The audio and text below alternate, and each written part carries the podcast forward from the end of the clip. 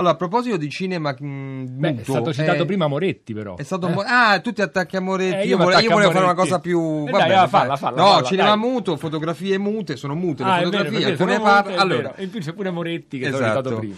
Perché Pip, chiudiamo in bellezza le questo, questa- questo antico, ecco la basetta che parte del, del maestro Morrico. Ah, non è, è la mia? No, No, non è non è Morricone, quella. è che ah, è vero, stasera che è Jarrett, è vero. Adesso verrai espulso da Radio 3 Niente, è finita, che è finita. questa porta. No, perché avevo una basetta che abbiamo usato negli altri giorni. Vabbè, Prego. comunque, eh, la, mh, che Jared perché commentava per l'appunto l'episodio in Vespa di Caro Diario, perché la Esatto. foto di cui parliamo stasera è stata fatta durante le riprese di Caro Diario in cima allo Stromboli. eh, e abbiamo eh, Moretti che chiacchiera con ehm, eh, il suo attore protagonista dell'episodio, ehm, ma eh, tu- entrambi hanno dei cappelloni in testa per le, e de- addirittura Carpentieri ha il fazzoletto davanti alla bocca per le polveri sottili C'è che, quasi di qualcosa di apocalittico. tra il metafisico e l'apocalittico, Sì. permettete.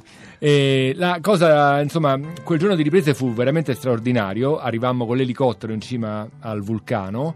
Eh, io credo non- di non aver mai visto Nanni Moretti così contento come quel giorno. Ci siamo tutti molto divertiti, però naturalmente le riprese erano complicate. Spostare la macchina su sopra tra in mezzo a quei fumi e con quelle polveri non era semplice e um, il pilota dell'elicottero ci avvertì che al calare delle tenebre lui non avrebbe più potuto recuperarci sopra, sopra il vulcano. E le Natura- riprese si sono. Guarda caso, Guarda caso. reproda- protratte oltre, Oltre il tramonto. ma questo insomma è normale al cinema.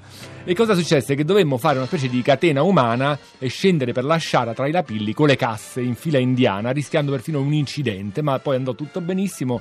Ci vennero a recuperare dei, dei pescatori con delle barchette, insomma fu una giornata veramente di riprese straordinaria su cima al- allo Stromboli. A me è piaciuta molto questa, questa idea delle fotografie raccontate in radio che hanno a che fare con il cinema, le visioni di Pip. Che le potete- continuerà, eh, che continuerà, continuerà, perché ah. io farò una pagina Facebook eh, che- dove probabilmente è linkata con la pagina di Hollywood Party, quindi Eh modo, andremo avanti con questo Se avete voglia poi di vedere la, fita- la fotografia che Giovanni vi ha eh, descritto, potete farlo eh, in questo modo.